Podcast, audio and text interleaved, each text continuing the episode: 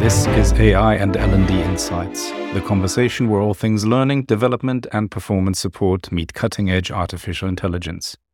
I'm Markus, and in each conversation, we aim to cut through the buzz, explore innovations, discuss their potential, and unmask limitations.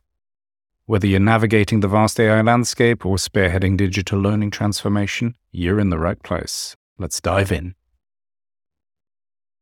So, welcome everyone to this episode of the AI and L&D Insights podcast. In this episode, we've got Chris Pedder here with us. He's chief data scientist over at OBRIZUM, where he's developing cutting edge AI technology for adaptive learning. And he also likes to talk about all things startups, innovation, and technology. This is going to be a great conversation I've been looking forward to. And welcome to the episode, Chris. Always a pleasure to talk to you, Markus. Thank you for having me.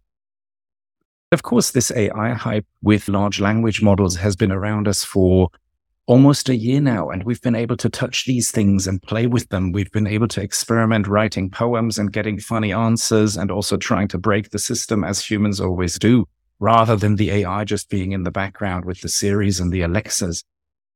My first question would be from your vantage point, what is actually so great about them?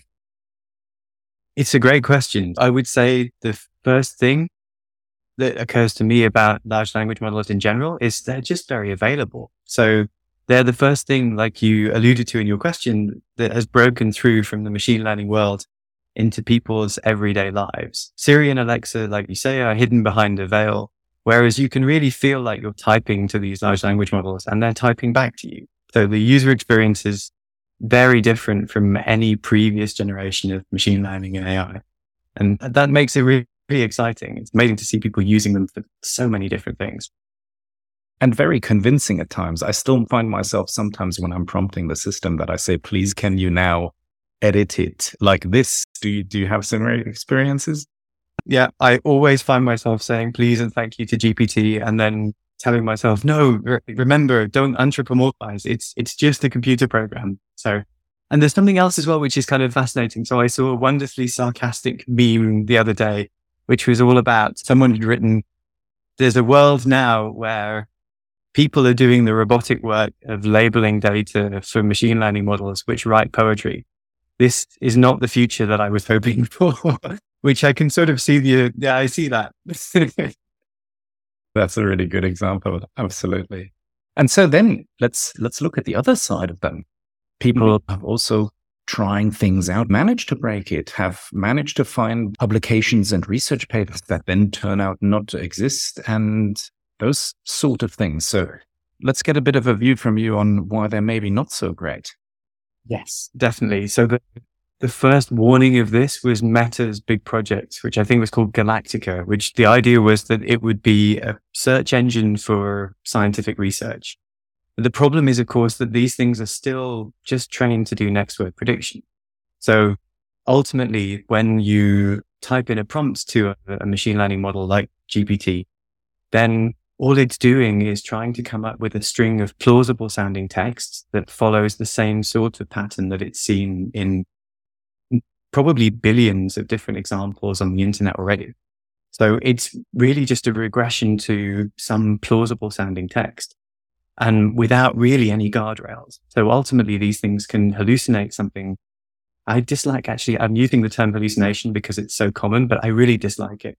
I would be inclined to call it something less polite, which I think I probably shouldn't say on your podcast, but um, it begins with B. But these things really, this is a real risk. So there's serious concern about the fact that ultimately without guardrails, they will just make things up.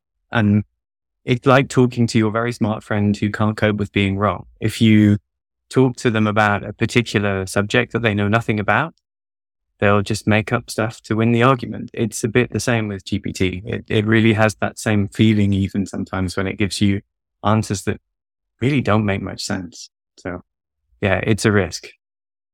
When we look at the hallucinations or whatever other word we might choose, when we look at that in a bit more detail, how would we know if for a project that we're wanting to do, if we want to bring it into our business for learning, for training, for upskilling and reskilling, how could we get a gut feeling for the idea whether this might work for the project that we're envisaging without having to purchase a one year subscription to a very expensive solution. How are these first steps then going to work for us? As you can probably imagine, this is very close to my thoughts pretty much 24 7 at the moment. So how do we leverage these things without the risk of teaching people something which just isn't true?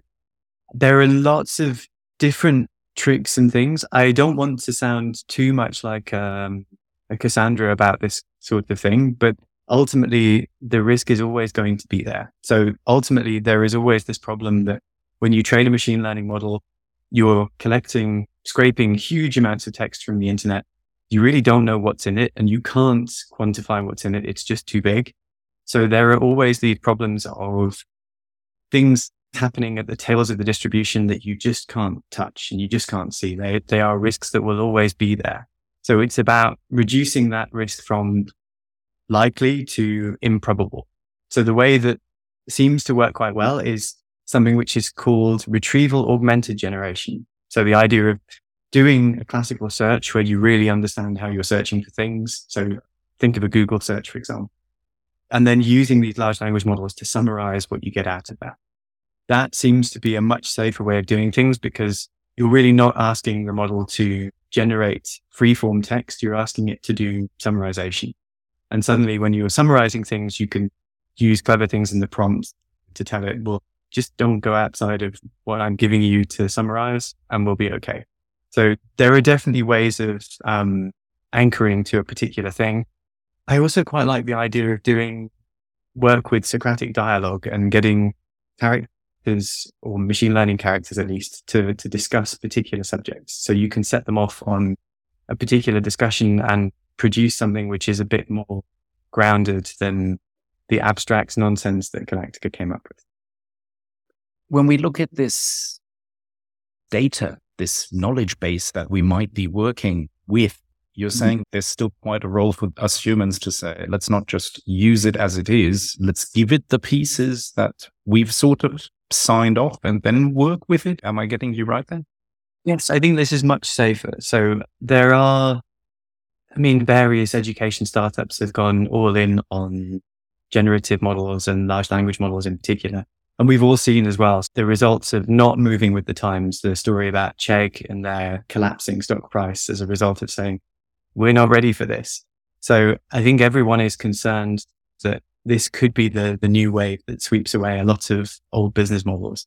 But I think there's still a place for human verification. And I'm very skeptical that we're going to get away from a, a place where humans have to verify the information that goes into education courses that use large language models. It's a dangerous proposition to start allowing people to, to learn from these things.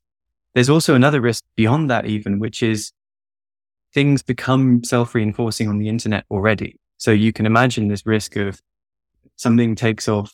We've all seen this, the fake things on Snopes.com that take off in some subculture of the internet and go viral there's another level of risk on top of that if you start allowing people to learn from LLMs, because of course they can generate stuff which is made up. This thing can then pass into their training data set through people talking about it on the internet. And then that reinforces what they were already making up. So you can imagine this dialogue between human and machine that develops ideas that never really should have taken off in the first place. So I think we're safe as educators for the time being. When we look at examples like Duolingo or the Khan Academy, who we come across as great examples for this being used, is it then safe to say that for these things, the training on the internet, the scraping has provided enough? Or would these organizations have also put their own data in in addition and if I want to utilize this in a specific area, how would I be able to judge whether I'm looking at a topic where I can trust it a bit more or, or whether i I need to put my own in? This is a really important question, I think. I would say there are several layers to the way in which these things are trained. So the first step is you scrape internet scale uh, level data about everything. So, and we're really talking internet scale as well. So it's scary when you see the estimates that people have made about how much data these models are trained on. But it's, we're talking a significant fraction of the textual data that humanity produced since we started writing. So it's really it's a lot. And a lot of it scarily has been generated in the last 20 years on the internet as well. So we're talking about somewhat biased samples already from a historical point of view because it's relatively recent, but also just, just a lot. The next step that lots of companies do, and this has been the real breakthrough actually that turned out to be important for LLMs, is this alignment step that we do to human understanding. So there's this next step where you do a trick called reinforcement learning from human feedback, where you get the machine learning model to generate outputs and you ask real live smart human beings to say which output they prefer. And this has been the way that a lot of companies have got rid of some of the more toxic things that the base models come out with. But it's also a really good way of aligning to a particular use case. Now, that said, there is still this problem of you know, the tails of distributions and you can't do reinforcement learning from human feedback for everything. So you can't produce a perfect teacher from uh, reinforcement learning approach alone. You also have to have the, the underlying data and the underlying educational expertise as well. So there are, there are lots of steps going on here. Honestly, I would say most companies out there today who are using large language models are really using the fact that they're very good at paraphrasing or rephrasing content. This is the place where they, they have a natural fit with education is explain it like I'm five kind of behavior where they can take something which might be quite complicated and give it different levels of complexity for different learners. I think that's something which is relatively safe and, and relatively sensible as a use case. But in general, there are some companies out there who are clearly just trying to use them for everything. And that, that really frightens me.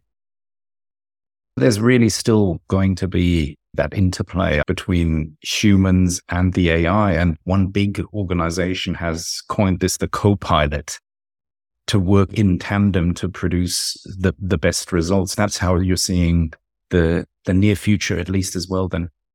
Absolutely. So more than that, this has been a well-known way of doing things with machine intelligence for three decades. When Garry Kasparov lost to Deep Blue back in 1997, he obviously was devastated by the fact that he'd been beaten by a machine and felt like he was carrying the weight of the world on his shoulders. But then he turned around maybe a year later and said, you know what? This is a great way to play chess. So machine engines have a very specific skill set, which is they don't make blunders. They go into very specific patterns of play, which are somewhat boring to watch, to be honest, but they're very, very predictable and very dependable. Human beings are wild, emotional beings who are easily tricked into playing badly by openings from their opponents. Why not mix the two? Why not create what he called centaur chess, which is you use simultaneously a chess engine and a human being. So you can play essentially the game and the other human being at the same time by mixing the, the best of the two. I think, I mean, this is the right paradigm for machine learning. It's not, not going to replace us. It's just going to augment us. That's fascinating. Yes. And a really good example with the weight of the world on your shoulders when you're the first to be beaten by a machine. And did many see that coming? I don't know. Probably not. It didn't feel like it at the time. I remember seeing the news stories and it seemed like a shock. And then the same thing with Lee Sedol and um, AlphaGo, and the DeepMind equivalent we're we're very hubristic as a species. So we always think that somehow, well, there's a reason why the next game computers won't get good at it. So the the argument was always, oh, the state space of Go is enormous. You know, it's bigger than there are numbers of atoms in the known universe. There's no way that a machine will be good at that. Yes, but why would a human being be good at that either?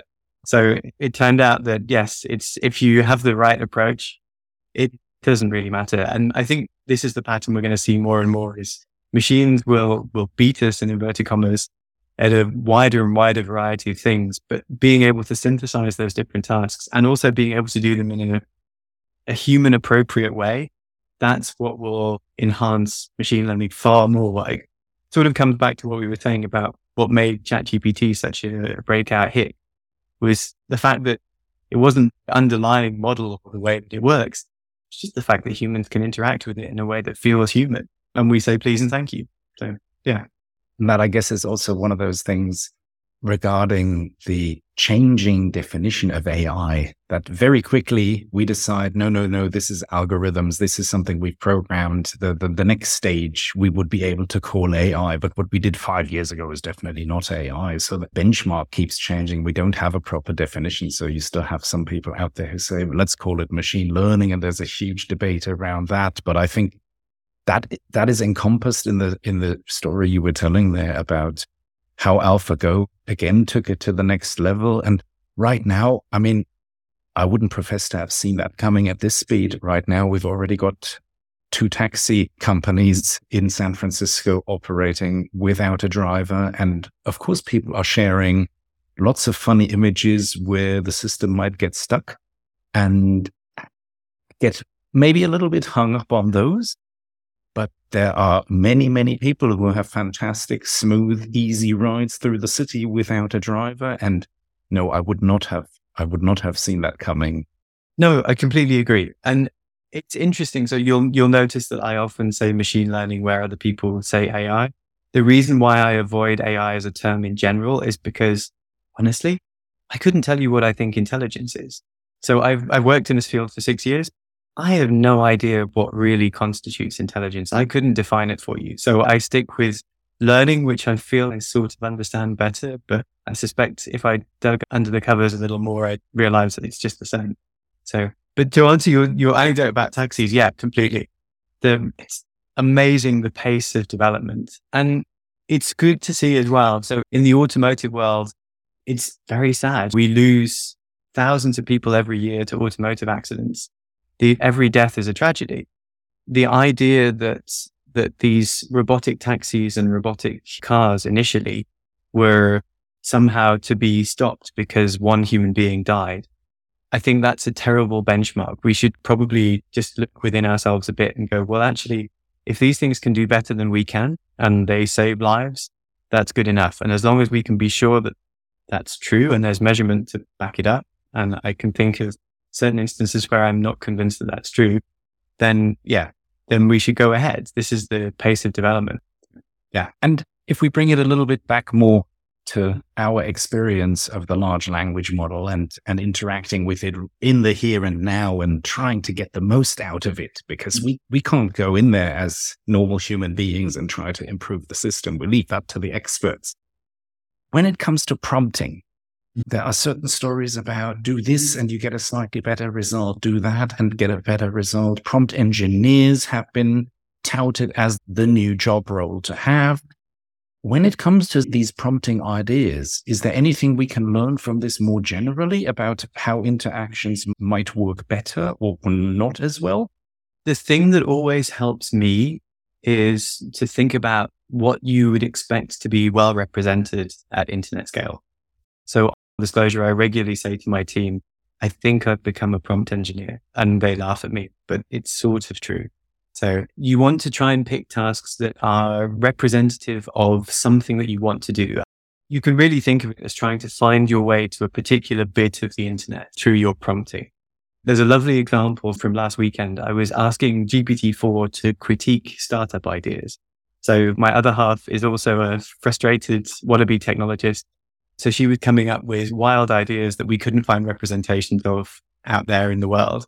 So I thought it would be interesting to see what GPT thinks about these. And if you say to it, well, critique my startup idea, here's the outline, here's the founding team. What do you think the chances of success are? Even for completely absurd ideas. I think one was a drone delivery company to get you sneakers in less than an hour. Obviously a terrible use case, but GPT is too polite in general in the broad brush to say, this is a terrible idea. You're just wasting VC's money. What are you thinking? So instead, it just says, well, you know, there are these things that you might want to work on, but I think you have a 30% chance of success. Are you kidding me? Like the baseline level is 10% anyway. So at least regress to the mean for me. But then if you start to ask it to do things in a more specific way, and people have found this in general, for, for my case of critiquing startup ideas, if I asked it to come up with a way of ranking startups. So give this thing a score out of 100 the way a VC would.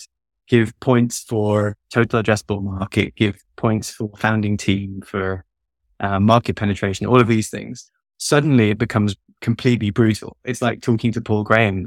And so this thing will just come up with, you know, no, this is a terrible idea. And I would rate your startup zero on this. Okay. So all you have to do really is find a way to focus on that particular bit of the training set. And actually, this is something that you and I have discussed before.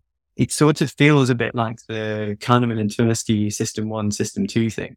So if you give GPT a really high level prompt, it will just give you a knee jerk reactions. It's as if it's not really engaging the deep thought part of what it can do. It just, and I'm anthropomorphizing again because of course I am. Um, so it just goes for the knee jerk response of, yeah, I think this is kind of okay. I just leave me alone. Whereas if you give it some deeper prompts to really engage the, probably the deeper layers of the model, then suddenly you get access to this other bit of the data set that you wouldn't have seen in broad brush. And it feels like it's now doing the deep thought system two work to give you an answer to your thing. So would that then explain why I've seen a lot in the last four weeks, maybe on LinkedIn, that people are saying they get much better responses when they ask for a step by step explanation slash process? And is it is it in those moments that there's prodding deeper and therefore getting better responses? And how can we explain that a little bit? I think you're right. I think it really is that case of trying to essentially make the model think. So one of the other things that I say to people all the time is deep learning is kind of dumb and kind of lazy. So if you give it an easy task to do, it will do the easiest thing it possibly can to fulfill the task. So there were examples of in the early days of DeepMind, they trained machine learning models to play computer games. The computer games had glitches in them. They had coding bugs. So there was one game which was, I think was driving a speedboat around a maze. And the thing just found that if you went around a particular pixel in the maze, you would automatically be given you know, 100,000 points for nothing. So the speedboat would just go straight over to this one pixel and just go round and round and round forever to, to pick up the maximum points. And you think, well, you kind of missed the point of the game there, really, but okay. And it's the same with GPT. Ultimately, what you're really looking for is subsections of the internet where people have thought carefully about what they want to do and they've more or less done that Socratic dialogue with themselves in one form or another, or internet forums, places where people discuss deep ideas together. And then you can see that, well, if you train on that kind of environment and if you can get into that part of the training set of these models, then you get much more reasoned, thoughtful responses to what you're looking for. So a more precise question asking for more detail accesses a deeper part, so to speak, of the knowledge engine and therefore produces better results. I guess if it then looks at deeper parts of the knowledge engine, then it will be using sources that have been written in more detail as well. That's certainly my intuition. One of the big problems with these models in general is that they're not very explainable. So it's easy to forget even the GPT has never seen a word. All of this is done with vectors and matrices that we don't see. It's very difficult to explain them, but I think a good rationalization is to say the transformer layers that build these things up are like memorization units. There are lovely old models going back maybe half a century to describe how our brains work. Ideas of associated memories that exist in our brains where you train a group of neurons to reproduce a particular pattern. This is kind of how we feel like we remember photographs. If you see a scene that you feel like you've seen before, then it triggers the memory of the previous thing that you saw. And it might be slightly different, but there's some association there. And it's a bit the same with these, these transformer layers that exist in GPT. They memorize patterns and then they try and reproduce those patterns. They encode information in a very strange associative way, but they're still encoding existing information. Where they lack what we can do is they can't then take action to explore those situations more because they're trained on static text. They never really get the ability to move their head around see, oh, does that, does that bit of the building poke out the way I think it does? They're just given the, the static case and then, yeah, they try and reproduce that whenever they can. So it's a really fascinating field. Then the attention maps for these things are beautiful, but impossible to understand for me at least. A lot of people that I speak to and I guess across sectors are asking the for them possibly most important question when will we get a handle on the hallucination? When will we be able to put some logics into the system, which currently it sometimes looks like it has, but then we can test and see ourselves that no, there's no logic there. Clearly, it is just maybe predictive text on steroids. Um, that is the question that everyone is thinking about. This has been such a huge step forward. Now I'm thinking about utilizing this for learning. I'm thinking about utilizing this in my business for client interaction, for lots of different things, maybe. When am I expecting that the, the next big company says, and now we've added a logics piece? What are your views on that? What can you share with us there? I think this is a fascinating, almost misinterpretation of how these things work by most people. So it's a bit of a, the way to look at it is more of a cops and robbers problem. Ultimately, in trying to remove hallucinations, you're really finding the edge cases where they turn up and then removing them by using this reinforcement learning trick. So the reason why these GPT models have got better in the last few years, I would say is more to do with the volume of reinforcement learning training they've been doing rather than actually that the models are radically better. They tend to be scarily, despite the amount of text they're trained on, they tend to be data hungry. So they actually need more than we're able to provide them with now, which is an utterly terrifying idea in its own right. But yes, the idea that these things will be stamped out completely, I don't see that happening. There are always going to be little edges in these transformer networks, which will give you unexpectedly unpleasant responses or unexpectedly weird responses that you can't deal with. So it's really, it's something that you have to view as a statistical problem. The same as deaths from self-driving cars.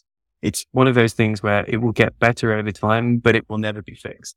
The truth is probably it's the same with educators too. So you have uh, teachers out there in schools who will occasionally get things wrong. You have guys who will do the odd bad sales call. So it's a question of, is it better than what we have now rather than is it perfect? The fact that all the human mm-hmm. produced text that we now have available to us digitally s- seems to not quite be enough to do a bit of a better job. That's quite a terrifying thought process, no? It is, isn't it? It's, it's insane as well because it's so different from the way that we learn. So when we're kids, we see maybe a few thousand words and we can understand grammar. We can understand how things fit together. The difference, I think, is something which goes back to how we train these models. So the idea of doing next word prediction as being the holy grail of text creation, it, it's clearly not how we learn. We learn by conversing with one another and understanding ideas from speaking to one another. And the, the missing part of so much of machine learning right now is that ability to take action as part of the learning process. A bit like I was saying with you know, when we see something new that we're not quite sure what it is, we can move our heads and look for a, slightly different perspective on it. Whereas machine learning models, they get what they get. We, we train them using back propagation to just reproduce what they see and nothing more. And it feels like if you really want to go after something which learns the way, I'm not going to say human beings, but at least learning creatures learn, then we're currently trying to get to the moon by building a taller ladder and we're running out of text for, for training these text models. We're running out of images and there are all sorts of issues with copyright around these things too for training image models. So it feels like it's, it's an interesting time in machine learning research because we're going to have to start doing things smarter rather than harder. And do you feel that, that there is something in the near future? Do we have a sense of a potential time scale for the for the next big step that will make people feel like they felt last October? What are your spontaneous thoughts on that? Uh, what does your crystal ball right now say? I love these sorts of questions because the only way to get better at forecasting and spirit of full disclosure, I'm terrible at forecasting. The only way to get better is to practice. I would say it's not going to be in the next year that we start moving towards systems that learn in a more biological way, say. So I, this is a longer term prospect. And there are a number of reasons for that. The cynic in me says one of the big ones is a lot of machine learning research is powered by extremely big companies that have very large data centers that they would like to be as utilized as possible. So our current very inefficient way of doing machine learning suits them just fine because they can sell GPU clusters to all to train their machine learning models. Whereas these clusters take 8000 watts of power, whereas the human brain is running on maximum 20 watts. There's not much enthusiasm to switch over to something that only takes 20 watts of power to, from compared to 8000. So that's one thing. But also I think we really need to come up with basic definitions of things like intelligence and problem solving, which don't really exist yet. So it's, it's a longer term, much more fascinating in my view, research. Fantastic. And I love how you, for the second time, they get back to the definition for intelligence because that in itself is, of course, almost an infinite question, if I may be so bold to state it like that, because we're not just looking at doing something that a human might do, being able to do some maths or passing the bar exam or being able to code. We then have to zoom out and say, what about swarm intelligence? What about ants or a beehive? That, what, what kind of intelligence is that? So that definition is going to be quite the question. You also mentioned the ethics side and you, you briefly touched upon image creation. Mm-hmm. Where do you see us being with regard to ethics and copyright there at the moment? And have we got some good examples we could share? So this is the other interesting development right now. And this is not really in terms of machine learning research, but more where we are as a research community. A bunch of different companies have scraped internet data and used it for training models. It's now getting to the point where a lot of content creators uh, upset about the fact that their content is being used to train models that could put them out of business. So there's a lovely example. It was one of the image generation companies who trained models using, in all likelihood, Getty images images. And then when you asked their particular model to create a picture of a footballer kicking a ball near the goal, this thing would create a perfect picture of this, including a blurred version of the Getty Images logo, which is not really a great look if you're using copyrighted material to train your models. You might want to look out for that kind of thing. Similarly, OpenAI apparently are possibly at risk of a lawsuit from the New York Times for using articles written by the New York Times to train their models. And that really could be the end of their existing models. They might actually have to destroy everything that they've created and start again if this, this lawsuit goes through. It's a really interesting time. And it's also, it comes back to that fundamental question of what are you trying to do? These models are credited as being enormously creative and they do appear so, but there are interesting things that you notice about them. So GPT-4 generated text is still not quite human. There are strange things that happen where you realize that it really picks words that are high up in the distribution. And you, you and I talk and we use strange words and we, we kind of go off piece sometimes. GPT-4 doesn't do that. It just, it sticks to what is probable, what's likely in this context. So there's still a question as to whether these things are truly creative or if they're just repeating what they've seen before. Interesting thoughts there. And also interesting thoughts for those people who are looking to deploy these systems, obviously, because purchasing a system like this right now and going forward, there are still some questions out there with some lawsuits that are happening as we speak. So there's going to be movement there. I often feel that when we as humans approach these questions, we too quickly end up going for the big picture. We immediately think, how can this solve all the problems we've ever had? And in, in different sectors, whether it's sales or marketing or L&D, we tend to very quickly say, oh, this tool is so fantastic. This tool isn't going to help us to drill a hole better. This tool is just going to build the whole house for us. And I think we jump to conclusions there very quickly. And I always think choosing good use cases that are around a very specific KPI, whether it's in learning or whether it's in other departments, is something that you can do on a smaller scale. You can learn from it. You can celebrate the successes. You can see what went well and where things maybe fell down. And then you can go for the next iteration rather than imagining how absolutely everything will just be re- revolutionized. And in the end, that revolution will be the succession of many of those small steps. And I think maybe that's what we need to do is take a step back and say, what's the next viable application? what is a project that could actually reap some really good rewards here than try to jump to the moon using the ladder? Very passionate about this, actually, as a means of doing everything. So, this is, I think, a very important way of approaching not just building products, but really also building startups, doing innovation, creating ourselves and recreating ourselves. We're the first generation that we will not have a single career. Our parents have the luxury, and I'm sure you've had the same conversations that I've had with my parents, which is you get asked, why, why don't you go off and find a nice stable job? You know, I worked in the same company for 35 years and I've got a nice pension and everything's very stable for me. But we're, we have this infinite possibility ahead of us where what we choose to do now may very well not exist in 10 years time. And that rewards you for being able to move. But the trick, as you rightly pointed out, is not to try and leap from one thing to another. Just find a path where you can put one foot in front of the other and, and keep moving in that direction. It's so important. I think iteration is key to everything. And th- this is where I really like the, the Silicon Valley mindset, which is try something, fail, learn a lesson, do it a bit better the next time. And eventually one day you'll get to the point where you can do it well. I have a funny story along these lines from bike racing, actually. So I had a friend when I was racing mountain bikes who was a lovely kid who was, I think, 17 or 18 years old, unbelievably physically strong. But his attitude to racing mountain bikes was, I'll just go as fast as I can for as long as I can. He would set off like he had a pack of greyhounds chasing him every race.